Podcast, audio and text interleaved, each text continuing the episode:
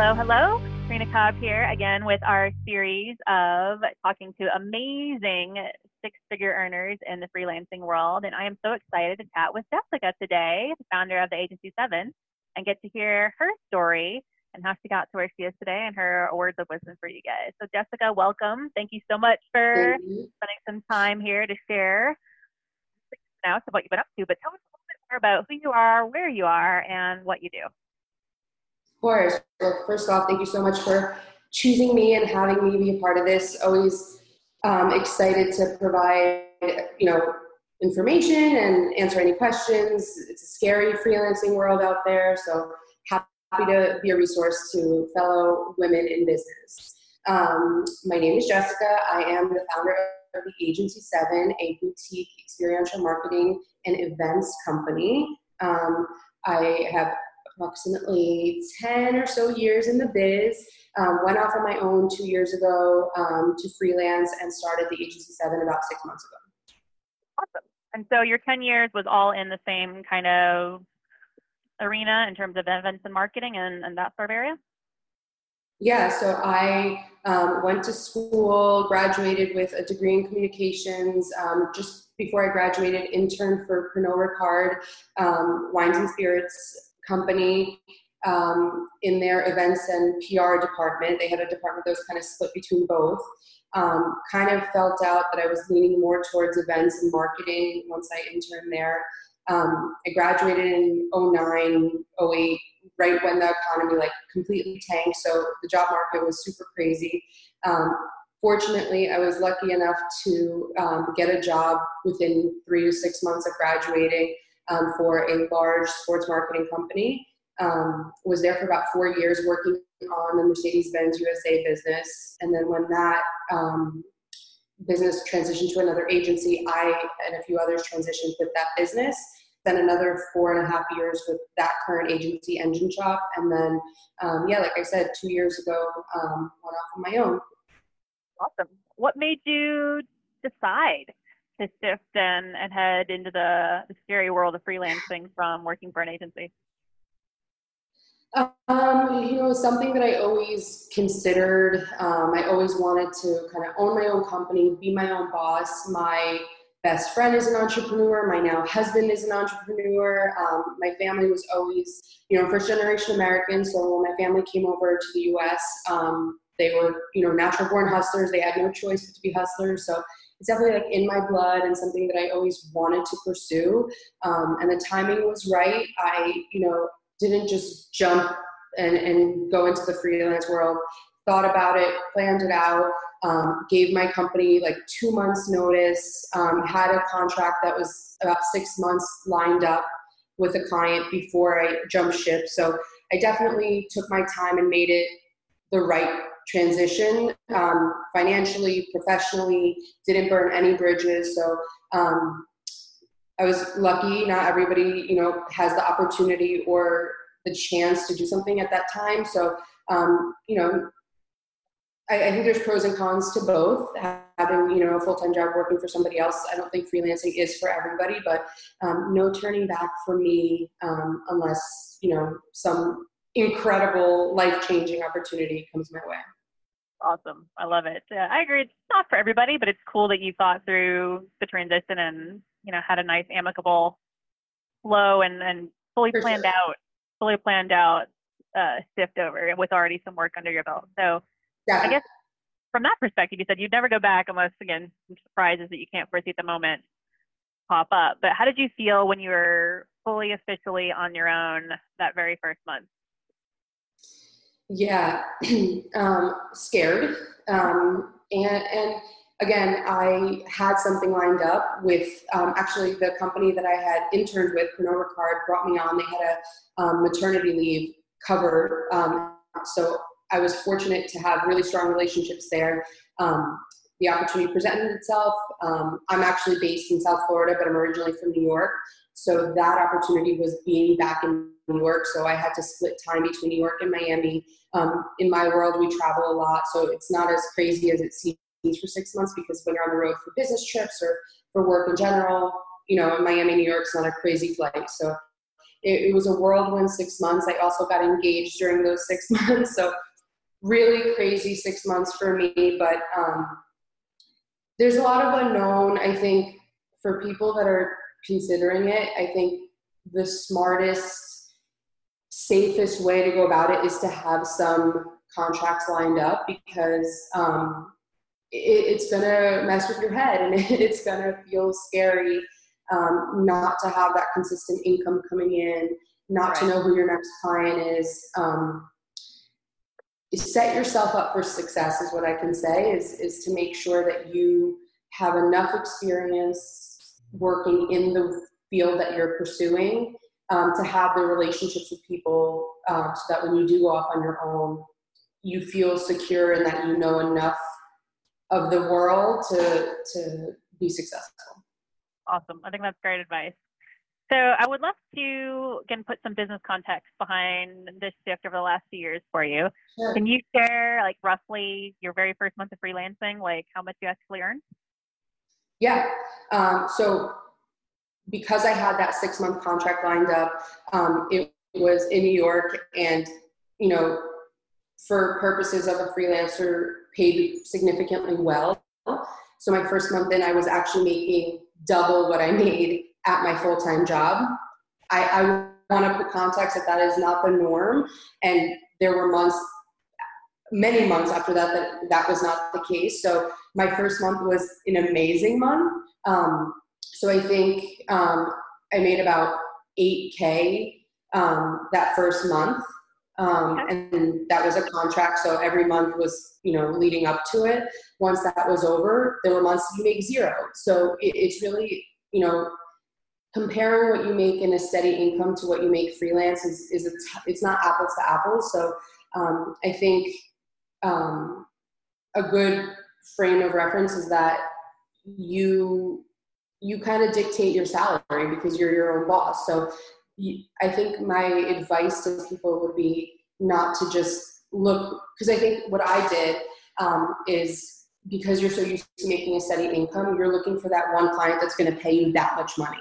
You know, that's to make it okay. I'm making the same money or making more money. I think the goal is to build a business or a brand build yourself up to be this person with multiple clients or don't be shy to take the smaller clients because that's what builds more revenue you know? Perfect. I think that's great advice. So you came out of the gate doing well. You've had some up and down in between. For what sure. are we sort of averaging now that you've sort of settled in? You've had um, a couple years to grow and then you've launched your agency. You've hit the six figure mark as a freelancer right? I have yeah. So um, i don't know when and how and what I did, but um, I think what I, you know, in this exercise of just really thinking about it, you know, just coming out of tax season and reviewing everything that kind of happened the last two years for me, um, I would say it's been a mix of retainer work and one-off projects. And again, this really depends on the field that you're in and how you do bill your clients. But um, in my world, um, you know, there's this you know perception that retainer clients are amazing because they're long term and they're consistent and of course that's the most logical you know step is that you want these retainer clients because you want consistency but um, I think with one-off projects, especially in events and in, in my field, um, you have the ability to charge more for less amount of work. So I definitely don't shy away from you know one-off projects, you know, beyond monthly retainers because that that makes makes or breaks. Sometimes one extra day can, you know, make you make that much more money monthly. So when you when you had to shift from working for an agency to being your own your own entity, did you learn how to package those retainer services or those one-off kind of project-based services at the agency, or is that something you had to learn on your own? Um, it's it's a mix of both, you know. So I think I had enough experience in the agency side to understand how specific clients, you know, charge, you know, or pay out to agencies and how agencies charge. Um, I, I came from big business, so I saw, and then, and then the second agency was at started as like a super small boutique agency and throughout the five years that I was there, was bought out by a larger entity. So I really saw a business grow and develop. Um, I didn't have as much visibility as I would have hoped. Obviously, you know, when there's 50 people and executive team, you don't see everything. But um, I think once I finished that initial contract that I had, or during rather, I reached out to you know every freelancer I knew, um, people just in the business, try to get their take on what they think is fair. Um, I kind of tried to look at it as like, okay, if, if I'm a full time employee with my level of experience, how much should I be making? How much do I want to be making? And converted that into, well, I don't have benefits. I don't, you know, I have to pay for health insurance out of pocket. I have to pay for an office space if I want to join a co-working space. You know, all of these things cost money. Um, and if you're not part of a larger company, if you don't work for somebody who's, you know, providing those benefits, you need to, you know, package that into what you're charging your clients. So um, to answer your question, it was a combination of, you know, learning and trying to figure it out on my own, plus getting um, advice and feedback from people that I knew that would understand my industry, what the going rate is, what's fair, um, but also what they think I was worth, and, and then kind of maybe cushion that a little bit to cover other expenses. So, yeah. you know, and, and it changes. You know, as you get more experience and as you grow and as you have more capabilities, um, you I think pricing is is a really tricky thing for freelancers because what I find um, I think more often than not, people are undervaluing themselves and not charging enough. And that's why they, the idea of making six figures as a freelancer is so out of this world to them because they don't realize that they're not charging enough. No, that's a great point. I love that you took the initiative to reach out and ask a bunch of questions, but also thought about the business aspect of, yeah, when you're a freelancer, you have to cover your overhead, your health benefits, your retirement benefits, your all of those things. Yeah you have to mark that up into your packages because this is now your business. So that's a great, right. a great frame of mind on top of like just what your take home needs to be that I think a lot of people forget when they're pricing things. It's not just yeah. the time you're spending for the client, but it's your life that you are having to live while delivering this service, which we kind of have to take care of. So totally. perfect. Okay, so I heard you say some really interesting things about people not valuing themselves high enough or charging enough, which usually ends up in them having to work a bazillion hours to be able to actually earn what they need to take home. So now that you're yeah. at this level, can you give us a bit of a window into like your typical days, your typical weeks that allow you to have a six figure income but not go crazy? Yeah, for sure. Um, so I actually saw this interesting meme um, on Instagram that said, I don't remember verbatim what it said, but it was something like, um, you pay me for the if I, even if it takes me 30 minutes to do something, you're paying for the 30 years of experience or whatever it is. Like you don't need to know how long it takes me to do something. You just need to pay for my experience and the value you're getting by using me. Um, so I think just to go into pricing and what my day to day looks like, hourly rates are like the death of freelancers because um, it, it never, it's never the hours that you assume it's going to be, and it's hard to price out um, your work based on hours because especially when it, before a project has evolved or you know what it's going to take. I think certain industries, you know, it's going to take you an hour. You know, if you're a graphic designer and you need to do a logo, you can account for maybe two to three revisions. But when you're um, in a world like mine with with marketing and, and proposals and you know decisions being made and budgets being cut and things like that it, it could really build up in hours so i think um, what i would say is you know when, when you're building out your packages and how you charge your clients i think you really need to understand and take into account the industry that you're in and truly remember the times of when it takes you you know 80 hours a week to get something done if that's your deadline or if it's not going to take you that long to, to really strategize on how you how you charge your clients. Um, for me my day to day especially now that i've started a company a lot of it is spending time you know getting myself out there networking. I just recently joined a co-working space so that's something that i you know didn't think was a necessity right out of the gate and it's not because you know it's it's an, you have to limit your expenses, of course. Um, but now at this stage in my company, I thought it was smart to invest in that because you're meeting people left and right and um, it'll pay for itself you know with one client it is about setting your alarm because you have to wake up even if you don't have an office to report to you have to be very disciplined about waking up and sitting at your office even if you you know work from home um, i think you know that's something for me because I am a morning person and I am motivated and I'm super um, invested into my company. But I think it's I've seen it with other colleagues who have went freelance. Um, it's a huge adjustment to not go into an office and not have to report somewhere. Um, so I think um, huge learning going freelancing is just to make sure that you are in the right state of mind and disciplined enough to wake up and treat it like a true business and a real job.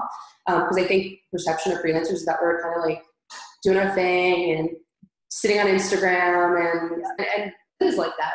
But for the most part, we have a business.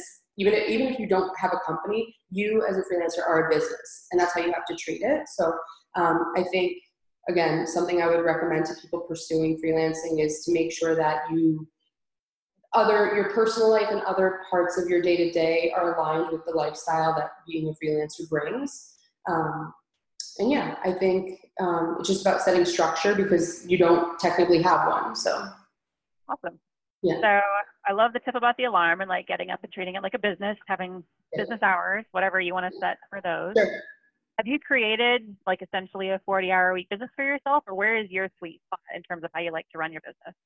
Yeah so um, it's something that i'm working on. I think um, i coming from the agency world you're always on and you are you know conditioned to believe that like you have to just like answer emails at two in the morning and you know report to clients instantly. And i think as much as you know at the time it's kind of like oh i can never take a break or i want to go on vacation or this or that. I think it, it really has transitioned that way for me going into my business. I'm not saying it's a good thing or a bad thing. Um, i'm just really motivated right now to build my business so i'm always on. Um, i wouldn't say it's like a nine to five kind of thing. It's sometimes i'll be you know it'll be late at night and i just get a, some, an idea and i'm working on my computer pretty much every night. So I think it's when you're at this point, you're, you're always you're always on. So I think depending on the industry you're in, if you have to physically be on your computer, you know, like, like I said, if you're a social media manager, if you're a graphic designer, somebody that has to physically be creating something, um, I think setting a 40, 50 hour work week is smart. Um, for myself, it doesn't really apply because I, I don't always have to be at my computer. A lot of it is like, you know, selling or pitching or meetings and things like that. So for me, I'm always on. Okay. That's fair. And you're in the startup phase of your brand new business. So that makes a little bit of sense too in terms of which part of your journey you're on. So exactly. awesome. Yeah. Okay. Well, let me talk about kind of the growth side now that we're heading into that topic a little bit. You said your first client you had because you did turn at an agency before and you had it through personal relationships. So, how do you find clients now? And what's your best strategy for that? Yeah, so um, to date, I have never handed out a business card. So I, believe it or not, um, I, am going to start because I, you know, I want to grow, but um, for the last two years, everything has been word of mouth, um, referrals, recommendations, um, yeah, uh, return business. Um, yeah, everything has just actually my one of my previous agencies that I was at uh, full time for many years brought me on as a freelancer. So again, not burning any bridges, building strong relationships. Um, you know, as you go too. So even my past relationships in business have transitioned into you know current clients. If i do get a new client from you know somebody else word of mouth it's about building that relationship so that they're a return client. So throughout my experience it has been all word of mouth.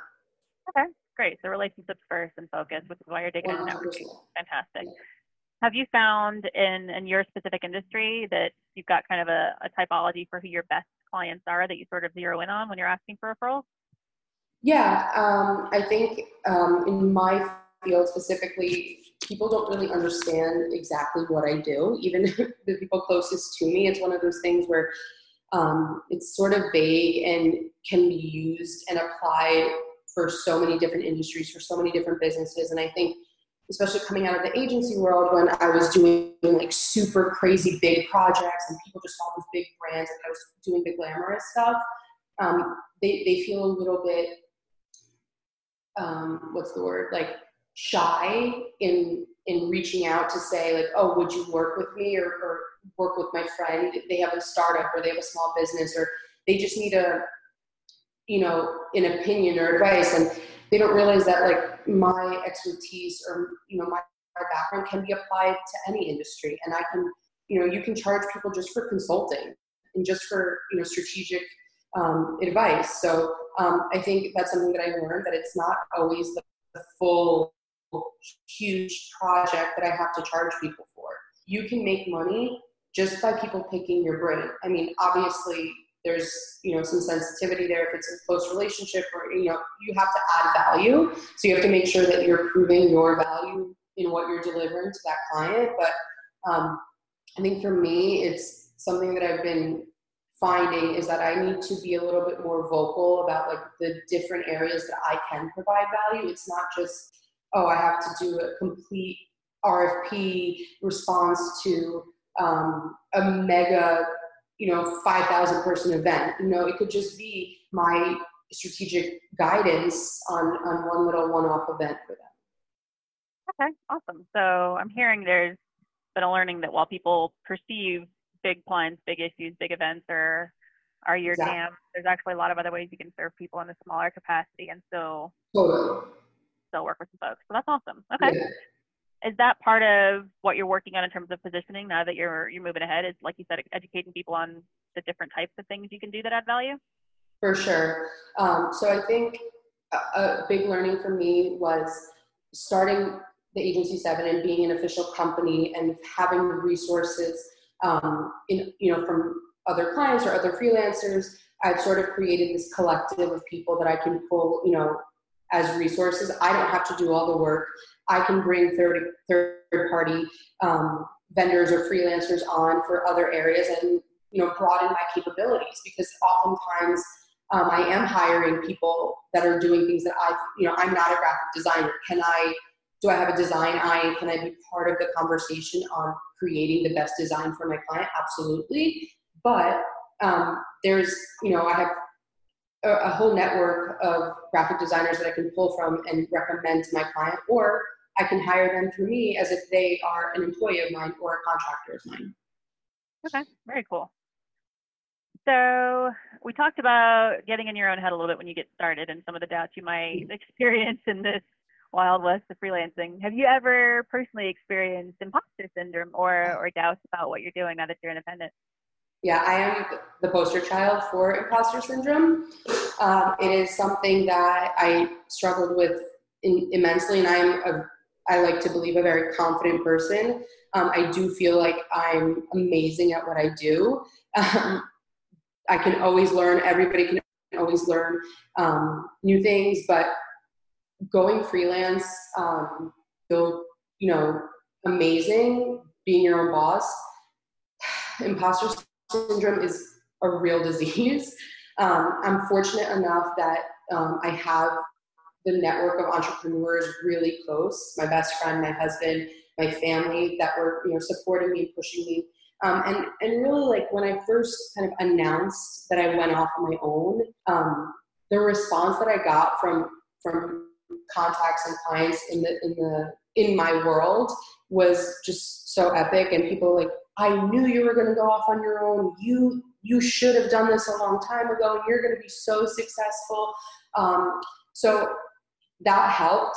But on a day to day, I mean, I can have the best day of the month and lock in five clients, and your head is telling you they're going to find out that you're not actually as good as you think you are, or like you're not really good. I mean, it's, it's a day to day, and I think, um, you know, I, I'm one of those people that really loves a good motivational quote or like listening to like some super successful entrepreneurs that are, have now transitioned into motivational speaking. I do like that.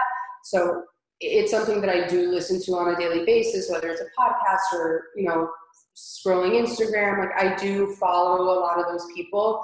And I think it's a good resource because you know you're not alone and it's something that everybody, it, the same BS is running through everybody's mind. Um, but if the paychecks are coming in, the clients are returning, it, it is what it is. So I think if I didn't have those feelings, I wouldn't be real.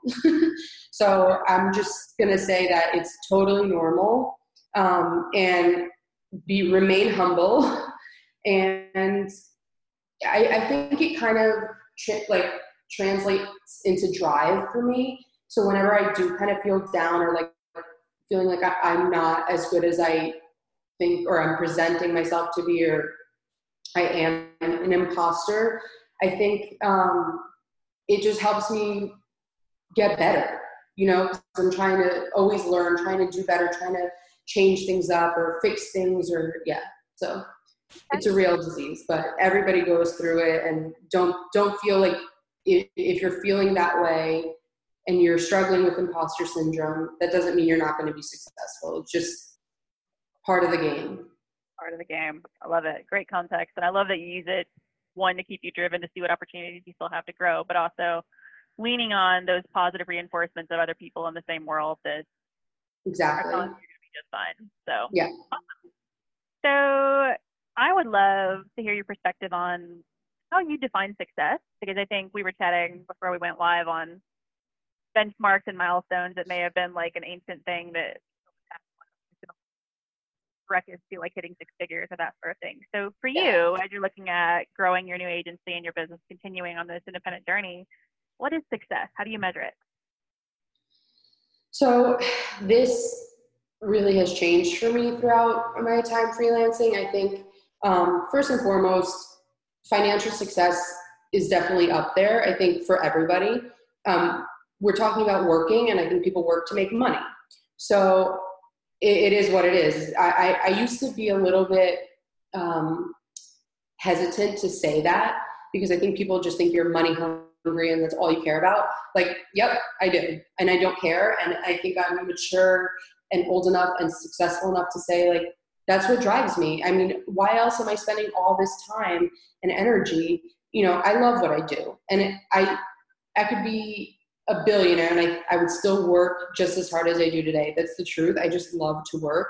If I'm not working and if I'm bored, if I'm not intellectually stimulated, it it has an effect on me in every aspect of my life. So for me, success beyond financial gain is um, I, have never felt successful until I kind of went off on my own. I have to be honest. I it just it, it makes me I'm proud you know what I mean? Like to, to have pride in yourself, um, I think is the utmost level of success you can reach. Um, and you know, there, there's benchmarks that we, there's goals that we set, and there's benchmarks that we set, um, especially starting your own company. Um, and I certainly haven't reached anywhere near what I'm trying to.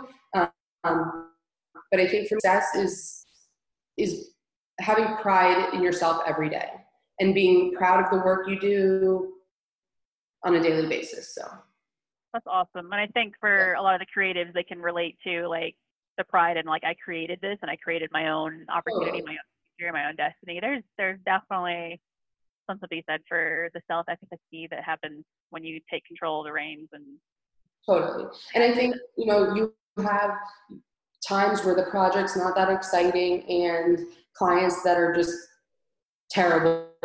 But at the end of the day, you know, your reputation and your work is yours, whether you work for somebody else or you're a freelancer. So at the end of the day, that's all you have um, is is your reputation and your pride. And I think that that kind of is what drives me to just always deliver good work because I, beyond it all, that that's what you're left with is, is your reputation. So perfect. Yeah. And then as far as now that we're comfortable being okay with financial success being one of our key drivers, like what is what has having that money and having those earnings allowed you to invest in or enjoy now that you are successful that way?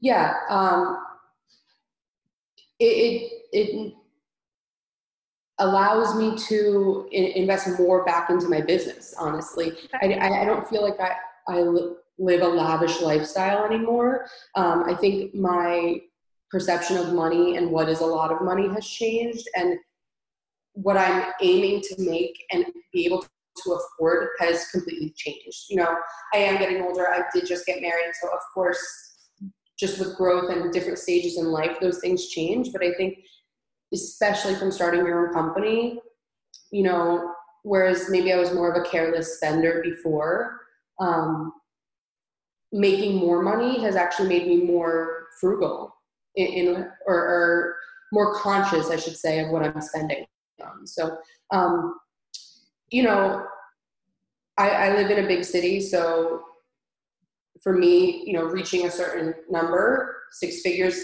isn't like life changing. I'm not like living in a mansion now, and you know, I'm not rich by any means. And, and like I said, I, I hate to like negate what six figures means um, because I think it is a benchmark for a lot of people, but um, it's also not for uh, you know the other half of the world. So yeah. um, I think um, as a freelancer specifically, six figures at least has made me. Um, it, it has allowed me to feel a little bit more comfortable that I chose the right path, and that you can make a sustainable living and you can be successful, um, and you'll be okay. peace of mind. That's that's one of the exactly. lovely things you get when you when you reach a oh. level of success financially where there's the bills will get paid. yeah. yeah. One less thing to worry about. Fantastic. Yeah. Okay. Well, do you have a key to success or a fundamental principle that you believe has been really critical in you getting to this level that you could share?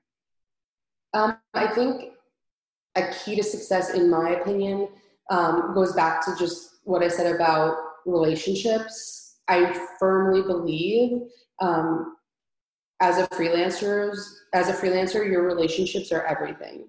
So um, that's something that I've experienced being the number one driving point to my success. So I would say every relationship is important, whether it's a vendor, a client, a colleague, a partner, whoever it is. Like, be